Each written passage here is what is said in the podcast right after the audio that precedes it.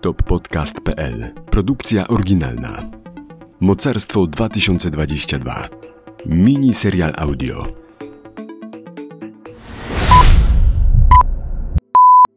Dzień ósmy. Niczym nieskrępowane i nader ważne okazało się spotkanie z dyrektorem radia Podlasie 24. Pomyślała Luiza. Fakty były jednak inne. Czy myślisz, że dyrektor mówił o wszystkim prawdę? Mam wręcz odmienne zdanie na ten temat. Zbyt dużo rozmów z, z wieloma ludźmi przeprowadziłam, by dać się nabrać na proste historie. Powstaje jednak kluczowe pytanie, rzekł Nikodem. Czy to Olek kazał mu tak mówić, czy może to ten dyrektorek go wprowadził na minę? Zerwali się od stołu, dopijając ostatni łyk kawy i wskoczyli do auta. Słuchaj, jedziemy w okolice Kuźnicy. Mam przepustkę z nadleśnictwa, bo moja dobra koleżanka tu pracowała. Spotkamy się z jedną z białoruskich opozycyjnych dziennikarek. Nie minęło wiele czasu, a na skraju lasu zobaczyli funkcjonariuszy służby granicznej, machających do kontroli.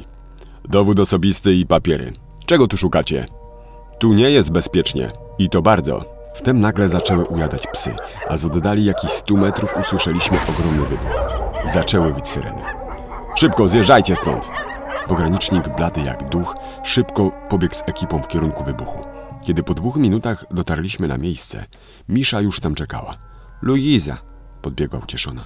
Widok jej jednak zmroził Luizę. Dziewczyny nie było może z połowę tego, co pół roku temu. Oczy miała smutne i zaszklone. Luiza, Olek trafił na przesłuchanie do specnazu. Miał zdać pełny raport z ostatnich dwóch lat. Że co? Wykrzyknęła Luiza.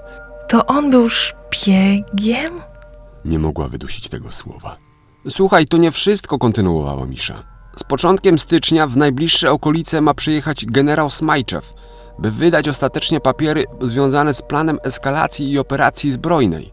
Kilka dni wcześniej planują jednak rozpocząć inwazję na Ukrainę, ale zdają sobie sprawę, Luiza, to nie będzie spokojna zima. No właśnie, czuję, że coś tu się zaczyna naprawdę mocno kompliko...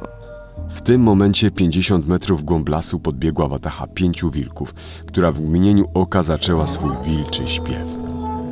Nie ruszajcie się, odparł Nikodem. To oznaka dla innych osobników, by żadne nie miało tu prawa wstępu.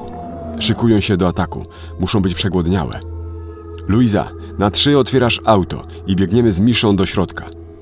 Właśnie wilki rozpoczęły swój dziki bieg. Zaczęły ujadać i warczeć.